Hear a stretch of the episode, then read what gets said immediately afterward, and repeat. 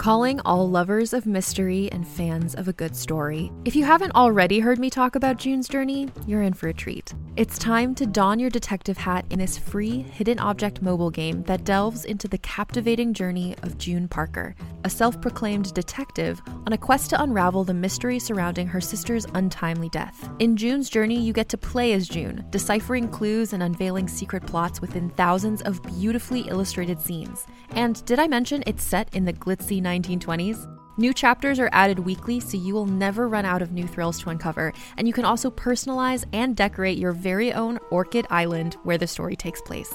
How sharp are your detective skills? Find out when you download June's Journey on your Android or iOS device, or play online via Facebook Games. Your detective journey awaits.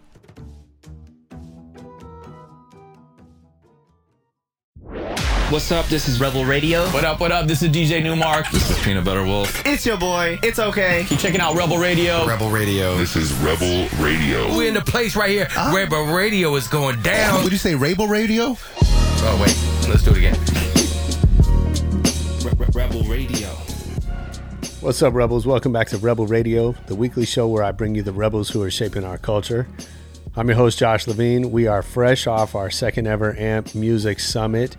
If you uh, if you listen to this show, I know you've heard me talk about it. We launched the AMP Summit back in May um, to focus on creative entrepreneurs, people in inside and outside the music industry who are pivoting, innovating, experimenting, learning, challenging themselves to do something different in the face of COVID, in the face of racial justice uh, and and or issues related to racial justice and, and inequality. Um, so we had the the second ever summit last week. We had ten talks, and they are showing up on the ampmusicsummit.com website along with the talks from our, our first summit. I think there's something close to 30 talks in total if you want to hear um, some thought leaders, some people that are, are, are out there doing it, go get that. And let's get into this week's episode. This week I'm chatting over FaceTime with Felix Jaehn. I hope I said his name right. Uh, Felix is a German house DJ. You might know him from his uh, 2014 remix for Cheerleader, which was a huge global success. He's got a new record out called Sicko, and um, he's he's doing great things. We have a, a I think a great conversation. He talks a lot about uh, some mental health challenges that that he's been through. Um, at the beginning of this year, he went to a Buddhist monastery and spent a bunch of time meditating. Um, you know, getting in some insight into himself and his process and all that. And he shares some of the tools and and things he learned along the way. It's great lessons for all of us. It's it's about letting go of expectation, really learning to enjoy the process. Those are things that we all can benefit from. So uh, I hope you'll dig it. Let's get into the interview right now.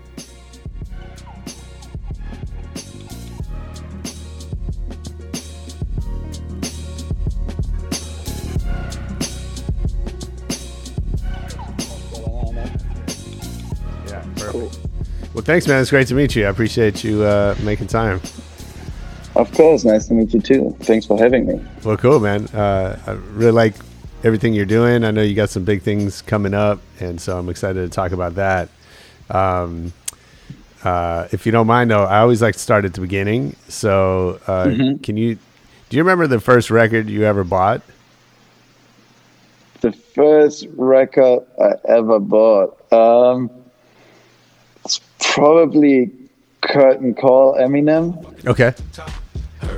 Heard motherfuckers talk, seen them drop. If I ain't got a weapon, I'm gonna pick up a rock. And when I bust your ass, I'm gonna continue to rock. Get your ass off the wall with your two left feet. It's real easy, just follow the Yeah, I listened to a lot of Eminem and 50 Cent when I was like 10, 11, Sure. 12 probably. Yeah. Those were like the first albums I bought. Um, and then I got into dance music like later when I was like 15, 16 and Mm-hmm. started going out to parties and starting getting into DJing. That's when I heard like electronic music Yeah. and redis like discovered it really. One of the first records I bought there was um, Seek Bromance by Tim Berklick, which is Okay. basically Avicii, Yeah. like under his like first project. So that was really cool. Yeah. Yeah, it's funny. I think I think a lot of I hear a lot of stories that people kind of start with hip hop and then Okay. uh, you know, I think I think dance music is more you know, I don't know I think it's more when you're a teenager and you start getting interested in clubbing and festivals and you know Yeah, partying a bit, uh, where that, For that sure, starts to come sure. around. How did you? Um, who who introduced you to, to DJing and, and producing? How'd you how'd that happen? Because you grew up playing music, right? Yeah, I played the violin as a kid. When I started when I was like six years old. Wow. And then, like all the DJing and production, I basically just taught myself in the beginning. Mm-hmm. I started with a couple of friends and one of my brothers. We made like a team. Nice. And we would DJ at birthday parties when we were like 15, 16. And so we cool. bought like, we bought like speakers and everything. And we were like, we're going to set your party up with some music and Yeah. big ass speakers. And For sure. so we did that and we just like watched tutorials online and just tried stuff. I would like come home from school and just practice mixing and um, do it nonstop. So I pretty much taught everything myself in the end. But then after finishing high school in Germany, I moved to London for a year to go to a college Nice. um, called Point Blank, and I actually studied like sound design and music cool. composition and music business and all of this, uh, like a lot of stuff over there. So how do what do you think about you know obviously Germany has a, a rich music history and and you know has its own sound and then London is is very different. Um, can you feel the effects now in your music from having lived in London? Uh, for sure, yeah. Especially in the beginning, like when I moved there in, in Germany, everyone was still all about dubstep at that Right. time. It was 2012. Sure. And in London, they had kind of moved on to more deep and chill house vibes. So Mm. that's how I got into like deep house and, and chilled vibes. And Yeah. then I kind of combined that with my own taste and my like classical education Mm-hmm. and kind of started making house tracks with real instruments involved and kind of started to like find my own sound. And it was definitely a lot influenced by the UK house scene then. Mm-hmm. And actually right now I notice that I'm more and more leaning towards that again like mm-hmm. Riton and James Hype, MK, Jax mm-hmm. Jones, all those are acts that excite me. And like Meduza, for example, they're from Italy, but I feel they have a really UK sound. Sure. And everything that's like UK vibey right now, I, I really love it. And I play it in my sets, and I can see myself getting back to London at some point, actually.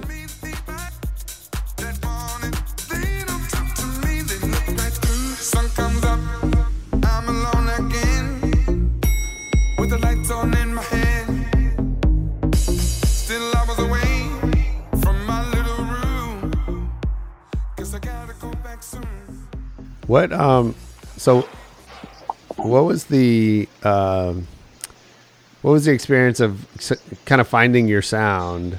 You know, uh, uh, you talk about this sort of evolution of that and and you're putting music out, right? And you're getting or you're playing and you're getting feedback like was there ever um, like you said, you know, dubstep was really popular in Germany at the time, but that's not what you were playing. So were you getting you know, pushback from people like that you know that thought you should have been playing dubstep or was it did you find people really receptive kind of from the beginning Um, a bit of both. Like when I started out, I was playing at student nights, and I would play from 10 p.m. till 5 a.m. So I had to I had to keep the crowd happy and, Sure. and play a bit of everything. And um, so I was kind of open for for all genres, and I kind of knew what was going on in all worlds a little bit. yeah But then I think it was the the development from being like a resident party DJ to actually being an artist um, with his own vibe and sound. Yeah. And that happened through production, like just me in the studio making what I like and what I enjoy doing. And then from time to time, people would know the tracks that I was putting out. So they kind of knew what to expect at my shows as well. Yeah. And they started buying tickets to see me. And then I think that's where the difference happens. You know, I'm not longer a party DJ that needs to read the crowd. What do I have to play tonight to make people dance? I'm like, they're here to dance. They're here to hear what I want to play. So Sure. it, Yeah. it changed everything having my own productions so was there a moment when you realized that this was your your career and this was kind of, that it was sort of starting to work Um, there were several. Like when I was living in London, still I was just 18 years old, and I managed to get opening slots at Ministry of Sound in Pacha in London. And uh, back then, like I was selling tickets to get the slot, so I was like a student, and I sent out like mixtapes. Uh, I still made CDs. I was walking through London and just handing everybody my CD, emailing like two, 200 promoters a day and they like one time they replied they were like oh we like your mix it actually sounds cool can you sell 50 tickets at your college Wow. and you can have the opening slot i was like i'll do it Sure. so i took the 50 tickets and i, I forced all my friends to come and, and and it worked out in the end they booked me again Yeah. so it was cool That's cool. you know that was that was the early days and then i think like on a bigger scale in 2014 i signed a publishing deal and the advance was big enough for me to live off it for quite a while so i was like okay now it's actually a profession i can make money with this and you know i can fully focus on music and just keep doing what i love Nice. What is it about? Uh, I mean, I love that story. That you know, it's, it's a hustle, right? You're you're you're getting, you know, you're getting parties at school. You get you're selling tickets. Like you're kind of an entrepreneur as much as you're a musician at that point, right? Um, for sure yeah what is it from those days that you still use today?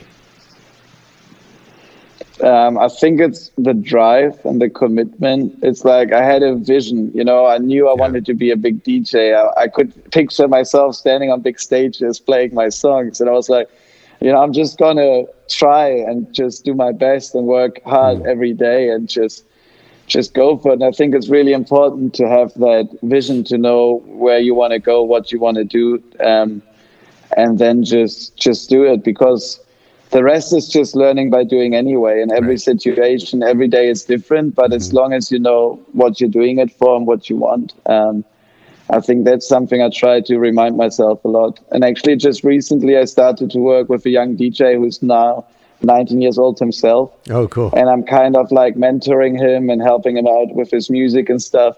And like he has that fresh energy I used to have when I was 18, 19, and it's now reminding me of those days. and it's like it's it's nice to keep that close to me. You know, you have to have that young energy and remind myself that there was a day where I was like blown away by 50 new Facebook likes. You know, and I was like, wow, so many people discovered me today. Yeah, sure. you know, it's like just never forget where I'm coming from. I guess. I mean, I think it's so important to be able to re recapture that, right? Because because the bar keeps moving. right? Definitely, And, yeah. And so when you get 50 new Facebook likes, it, you know that doesn't mean anything. So you, you know it's it's it's that harder to find um, find those things that are really meaningful.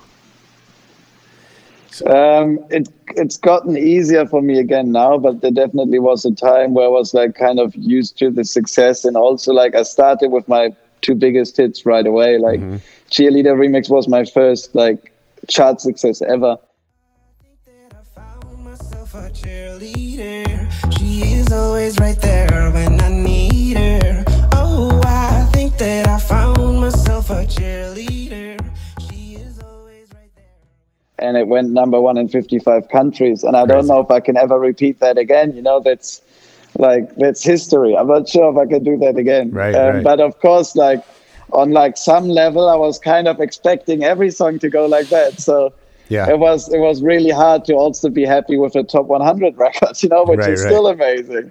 Or like a top 10, I was like, yeah, but it didn't go number one. But yeah, of course not. Not everybody, like not every song goes number one all the time.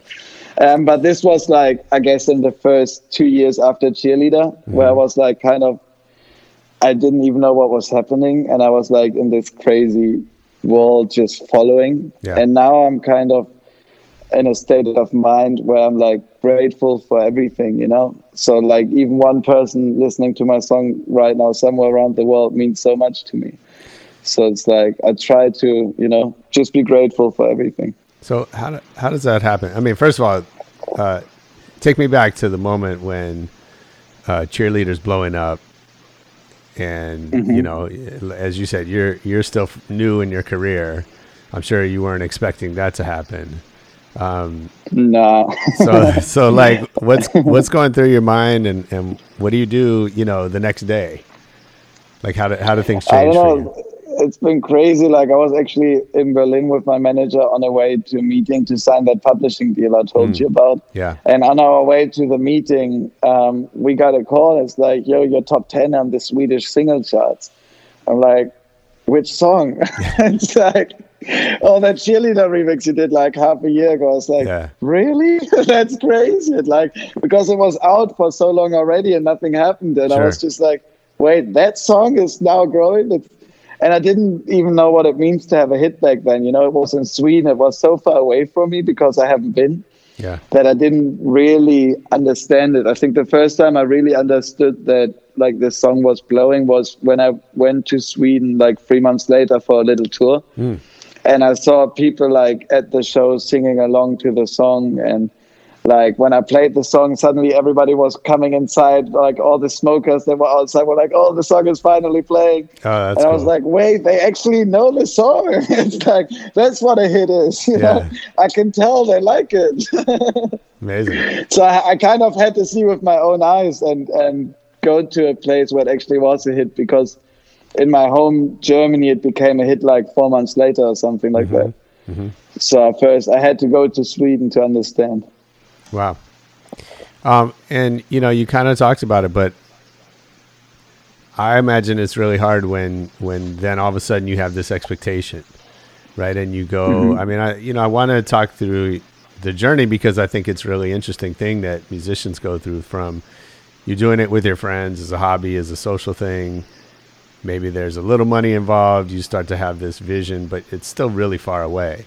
And then all of a sudden, now you're a professional musician and then a successful one and, and all of that. And I think, um, uh, you know, it, I think it's interesting to understand how that affects your, your creativity, right? And, and what it's like, you know, and it, what it's like walking into the studio, you know, after that type of success versus what it was like when you just were messing around. And how do you, how do you sort of, are you ever able to get back to to just messing around? I did now, finally. Like, that's a great question because now I've been at home for seven weeks hmm. um, because of the shutdown, obviously. Yeah. And I, I think I did a tweet the other day actually saying, like, I feel like it's 2014 again before I started traveling the world with my Sure. music because I'm like at home every day. I have a home studio. And of course, now I do more press, I do more interviews, I have my social media going and everything. But Yeah. I have so much time right now just simply because I don't travel that I'm in the studio again, like watching tutorials, learning new things, messing around. I actually just made a remix for my own single Sicko um, Uh-huh. because like I had time. I was like, let me just try to give it a new spin.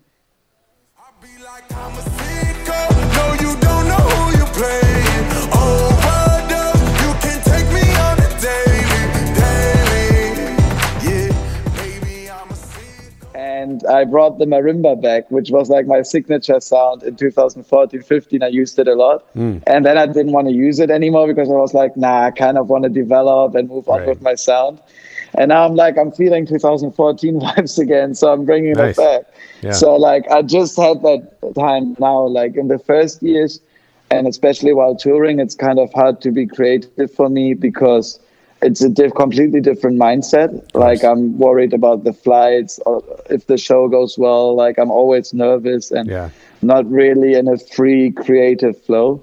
So what what I did is like take out two three weeks for studio time hmm. and say like okay like for two weeks I won't be available kind of like a vacation of like being an artist in like marketing sense and then mm-hmm. just be in the studio for two two weeks don't take any calls I do like writing camps I meet up with singer and songwriters to write the songs and Nice.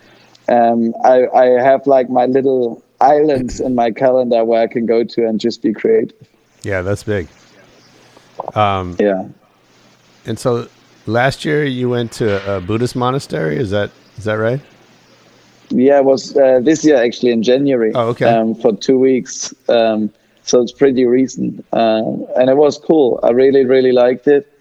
Um, basically, we've been meditating all day. Yeah. There were also some Dharma talks about the Buddhist teaching and some communal meals, of course, and stuff Mm-hmm. like that. Um, but most of it was like meditating and what they call watering the good seeds. Mm. So it's like about it's about focusing on the good. It's a lot of it has to do with gratitude for the little things. Like I would sometimes just sit outside for an hour and be grateful for the sun, like warming us all, or stuff like that. You know, Amazing. like really basic nature things. Um, and just feel that like pure happiness um, doing that. So and it kind of changed everything in a way. Yeah. Yeah, I bet. Um, I'm interested to know more about that. Uh, But what what led you to that? I, I you know I've read a bit about you, and you've talked about you know mental health challenges. Mhm. Um, you know, we're talking about the expectations that you put on yourself, or that uh, that you feel from the outside world. So, tell me a little bit about kind of what what that was like, and kind of what led you to go to a monastery and and take that time for yourself. hmm So, like throughout the past three, four years, there were many moments where I didn't feel well, um, just mentally. Yeah. Like I had a lot of anxiety. I had times with a lot of panic attacks. Like, so sometimes I wouldn't even leave my home anymore. I would, Oh, wow. Like I wouldn't even go to the supermarket because I was afraid that it might happen again. Yeah. So I was like, wait, here's like me, 22 years old, you know, I, I'm successful. Everybody loves me. I made enough money. I have a beautiful home, but I'm still not happy. Like, what's wrong with me, you know? Yeah. And I started to ask a lot of questions and just um, try to find answers and Mm. meditating and just kind of looking inside and getting to know myself better. I also like mentally traveled a lot through my childhood. Mm. I did um, hypnotherapy, which was quite fun. So Cool. it's like basically like a mental coach that works with hypnosis. Um, and I did a lot just to get to know myself better and what's triggering me and understand my emotions and um, kind of deal with everything that happened. And that just led me to be free and, and happy. And uh, yeah, Nice. that's it. Just free and happy. Yeah. And and were you were you kind of figuring that out on your own, or do you um you you know was it did you have somebody to kind of help you through that? I started like four years ago with an app called Headspace. That Yeah, was yeah. the first one that I tried. It's like Love explaining Headspace. the basics of meditation quite well. So especially if you're a beginner and you want to get into it, I think it's it's really cool. And now I also have Calm and I use the Plum Village app a lot. That's Hmm. the monastery I went to. They offer one too, which is dope. Oh, cool. Um, and then I had a like a mental coach for two years as well. Um, that helped me like just by talking to me and giving advice and leading me like through the process. Um, and then I found that monastery, I guess, which was like the the final key to to my spiritual journey because it was just like really intense you know just for two weeks with like i didn't have my phone on for two weeks. Like i was completely offline only with the people there. And you talk a lot also with the other people that are coming to the monastery and it's just a really like healing community um so that's been fun i loved it That's great. Um, and so, uh, how is it different now going into the studio? Kind of having been through that now experience. i i kind of like especially now like having made like my private journey it made it a lot easier when writing the songs because even though i'm dj producer and i don't sing myself i started for this project to also co-write all the lyrics because i was like a lot looking for purpose as well on my journey. Cool. and i was like i want to use my music um, to speak to people and and entertain of course. I'm a dj i want everybody to have a good time but also to put in some like lyrical depth that i think is important nice. um, so that's been finally possible now because before I was a bit scared even of going into writing sessions and sharing my my thoughts and my feelings with strangers and putting Yeah. it into a song. You know, it's uh, it's quite rare sometimes that you find like a room of people with like three four people you never met them before, but you talk about your like inner emotions and trying Sure. to put it into a song. So it's it's it can be really nice, but when you're insecure and and anxious, it's not a nice place to be in. No, of course. You know, so Yeah. it it opened up the doors for, to songwriting for me a lot. That's and great. now I also try to focus less on okay, I have to make another hit or something. I'm just like, I just have to do what I want to do. You know, I'm mm. just in the studio and I'm trying to make something that I like and that I feel. And like before, if I feel it, hopefully a lot of other people will feel it too. Sure. Yeah, that makes sense. I love. There's a quote that I read of yours that I really liked. That said, "You only have a chance if you fight for your dreams." Mm-hmm. And so I wonder what what does that fight look like for you? Um, and and has that have you always known that, or were there times when you'd kind of wish that you had fought or that you had fought differently?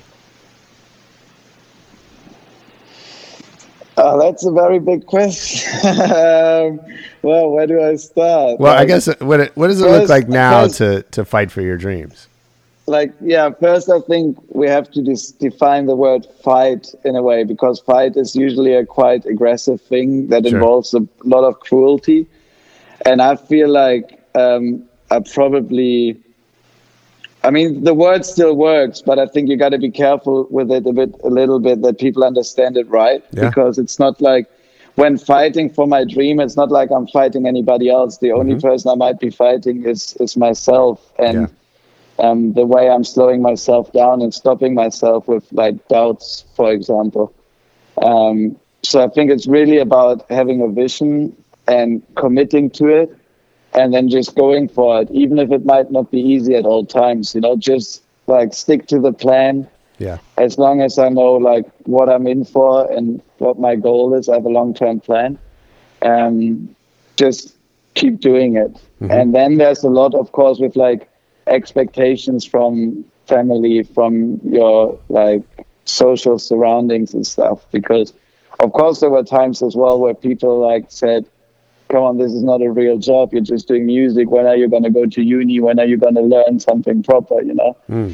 Um, so it's also like believing in yourself no matter like what people say around you i think that's another really important thing when when fighting for your dreams um and then one thing where maybe i like sometimes i wish i had fought for myself harder faster like earlier is my sexuality i came out as bisexual publicly in 2018 but i was already like famous by then for three years but i kept it a secret Wow. and it wasn't really easy at all times because I would go into interviews, people asking me about my relationships and stuff, and I, I couldn't really tell the whole story. Sure. Um, which, and therefore I was just like making myself suffer, you know, because there was no reason for keeping it a secret other Yeah. than me being insecure, and by being insecure but being put on the spot like that all the time. Um, I kind of made myself suffer more. But on the other hand, you know, I don't want to blame my old me. You know, it's, I just needed time, and I came around eventually. So it's it's all good now. I mean, you know, that's never easy. Um, you know, I have friends who, who have come out, and, and it's, I think, especially not easy when you're famous. Yeah. What what surprised you about people's reactions? that it wasn't an issue at all. like at least, like for me, being like living in Germany and um, having the surrounding that I had, like Yeah. everybody was so supportive and positive, and it didn't even seem to be a big issue. And I was just making it one myself in my head, like for Sure. years and years and years growing up. But then when I told my family, when I told my friends, and also when I told the public, like the response was like I, I'd say 99 out of 100 comments were positive. Yeah. So it was it was amazing. I was actually really happy to see that that um, there's a lot of people just being open and acceptive already. Sure. Yeah, and that's why I, that's why I brought up the quote about fighting because you know I think it really shows the first fight is always inside of us. Yeah, and, and sure. you know most people are much easier on us than we are on ourselves, and I and Mm-hmm. I love you know what you said that there are different, you know, on some level everything's a fight, but that doesn't have to be cruel Mm-hmm. Yeah, right? There, there's that fight to to um, to get out of your own way, right, and to kind of let you be yourself, whether that's uh, whether that's your creative expression, your sexuality, it doesn't matter. Like we all have those things. You know, every every single one of us has something that we're afraid to confront or afraid to share with other people or afraid Yeah. to be judged on. And um, and I think you know you bring up like putting music out and being judged on that is scary on some levels, but you you, you push yourself and you do it. And uh, and I think we can all learn from that in, in different ways in our own lives. One hundred percent. Yeah. If you're enjoying this one, um, as you heard Felix say, he was he was living in London, influenced by the dubstep scene out there. Um, I have an early interview with Caspa and Rusko, who are two of the the leaders in, in that scene coming out of London. Uh, great interview on uh, right as they were reuniting. I think they might have broken up again, or maybe they just got back together for one tour. But um, but they talk about their partnership and kind of the, the history of dubstep and, and how, how all that came about. So after you finish up here, go back and listen to that one.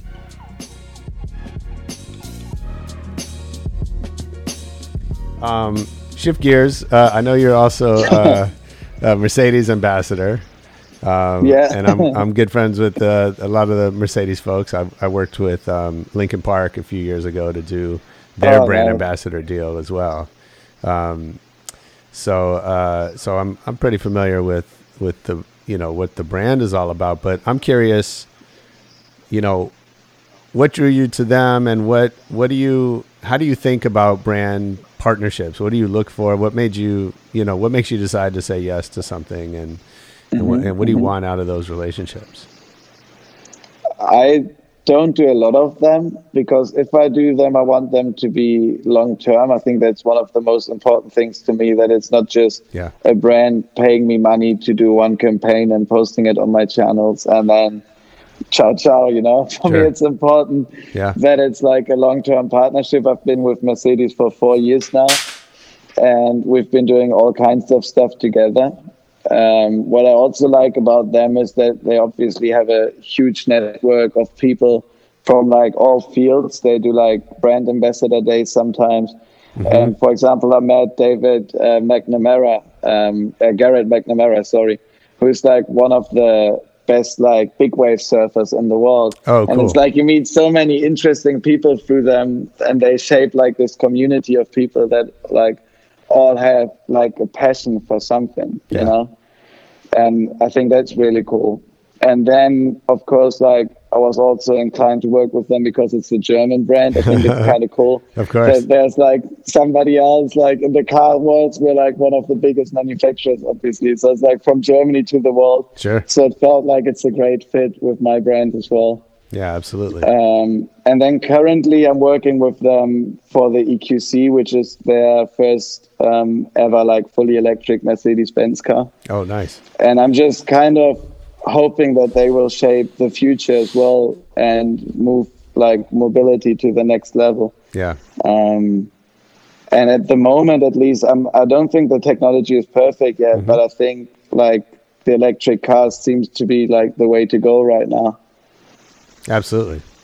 No, I love that. I mean, first, I love you know what you said that you know I think brands should be focused on building community, and you know, and music is so you know music universally brings people together, right? And, and that's that's where I think brands fit in, and that's why it's that's why it's beneficial to Mercedes Benz to to work with you, right? Is because of that, and and I think a lot of times, as you said, you know, brands they miss that, right? They see they see a DJ or an artist as a media channel, and we're going to get some Instagram Yeah. shots out of it, and that's com- I think that's a complete waste. Um, Yeah, for sure. Yeah. Um,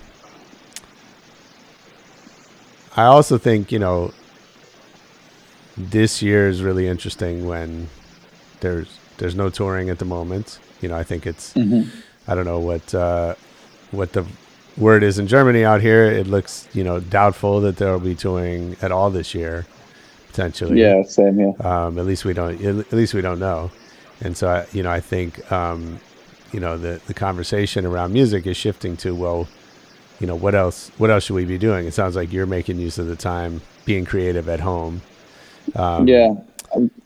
I'm just trying like to be in the studio as much as possible, and I'm also doing weekly live streams on my Instagram channel, Cool. playing DJ sets for my fans at home Nice. which is kind of cool. Like it's giving me, like it's making it feel more normal for me because I have like a show day. Yeah. You know, I can actually put on some nice clothes and get ready and, and perform for the fans. And then afterwards, I talk with them on live, and I'm like, uh, this like actually feels like a show now. Yeah. Um, You like? Do you like that? do you like the the sort of that at home Yeah. interaction with fans?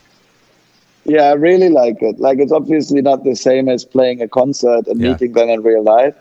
But I think it's amazing and I'm also really proud of all the artists like taking their time to do that because there's so many people live now all the time on Instagram keeping everybody entertained and connected that Yeah. I think like it's amazing. It's it's what we can do now. You know, I was thinking like what can I as an artist do in this time? And obviously I can try to use my range and money to support charity and everybody who can should do that.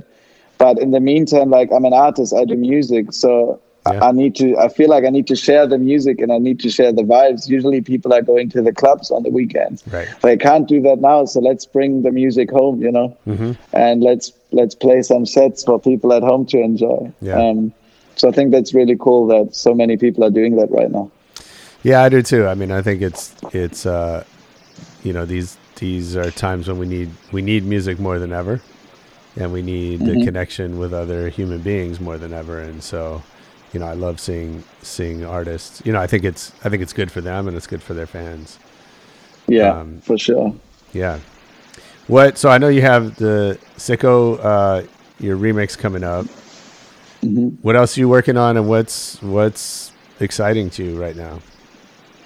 I'm finishing up my second studio album. The songs are all written, and I already know like which songs gonna end up on the album. Yeah. And now I just need to tweak some some productions.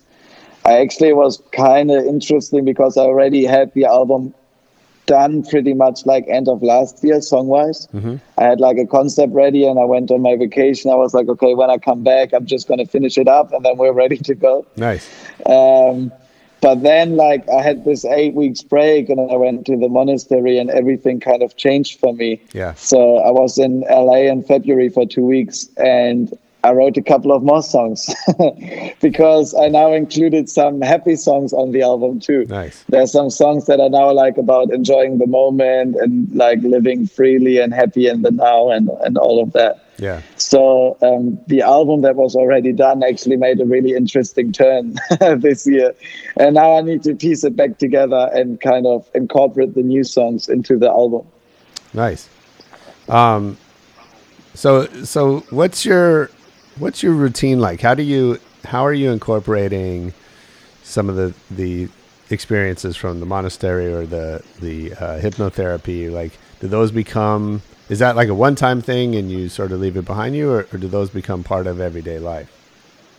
my the meditation became a part of everyday life Yeah. and also i think some of the basic like core principles of the of the teachings like i try to um, let go a lot i try to not have expectations and preferences and all of that and just be like just go with the flow and understand that i can never control what's going to happen around me Sure. there's always going to be ups and downs. I can only control how I feel in those situations. And I just try to like maintain being mindful and happy um, in every moment. And that's kind of like keeping me busy already because I, I, I notice, of course, when I'm working more again, when I'm more on social media, like I get distracted easily because Sure. there's so much input Right. coming at me all the time. So I always try to monitor myself.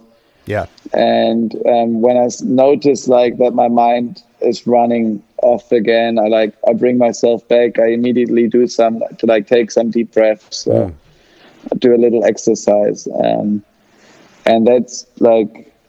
I kind of forgot what the question was initially. No, no, that's But great. No. kind of what I, how I included it into my everyday life. I Exactly. think that was it, right? Yeah. Yeah. Yeah. Uh, that's great. Well, I know it's getting late out there, and I want to be respectful of your no, it's uh, okay. your all, all nighttime. good, man. Um, no, but I I- love it. cool. Well, I want to do a quick lightning round before I let you go. Um, so, what's your favorite city to travel to?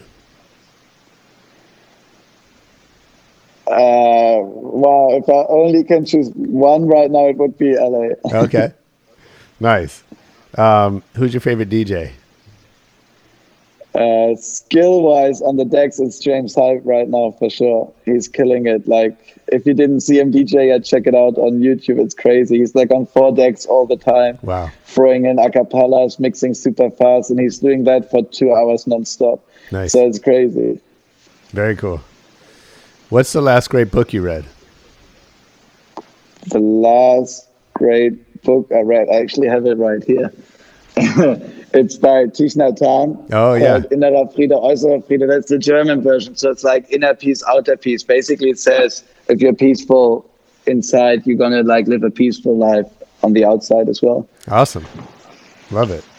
Um, if you could wake up tomorrow having gained any one quality or ability, what would it be? Flying. Yeah.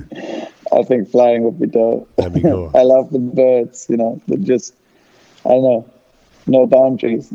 Amazing. Um, and last one, if, if I worked for you, what's something I would hear you say over and over? Um, it's not perfect yet. Okay, cool. yeah. Well, thanks, man. I really appreciate it. This is fun. Uh, Yeah, I loved it, man. Thank Yeah. you so much. how uh, how should everybody find you online? Uh, at Felix Jaehn on all channels. It's Felix J A E H N. Awesome. And um, yeah, good stuff, man. I hope to meet you one day in LA when you when you come out here. And really Yeah, appreciate man. you making do it. time. Awesome. Hey, that was Felix Jaehn on Rebel Radio. I hope you enjoyed it. I know I did. Make sure you hit us on Twitter or Facebook with a comment. Um, you can find us at Rebel Radio Net. You can always leave a review on iTunes if you want. We might read it. We probably won't. But uh, go ahead and express yourself. Why not? Most most importantly, come back next week for more Rebel Radio. Peace.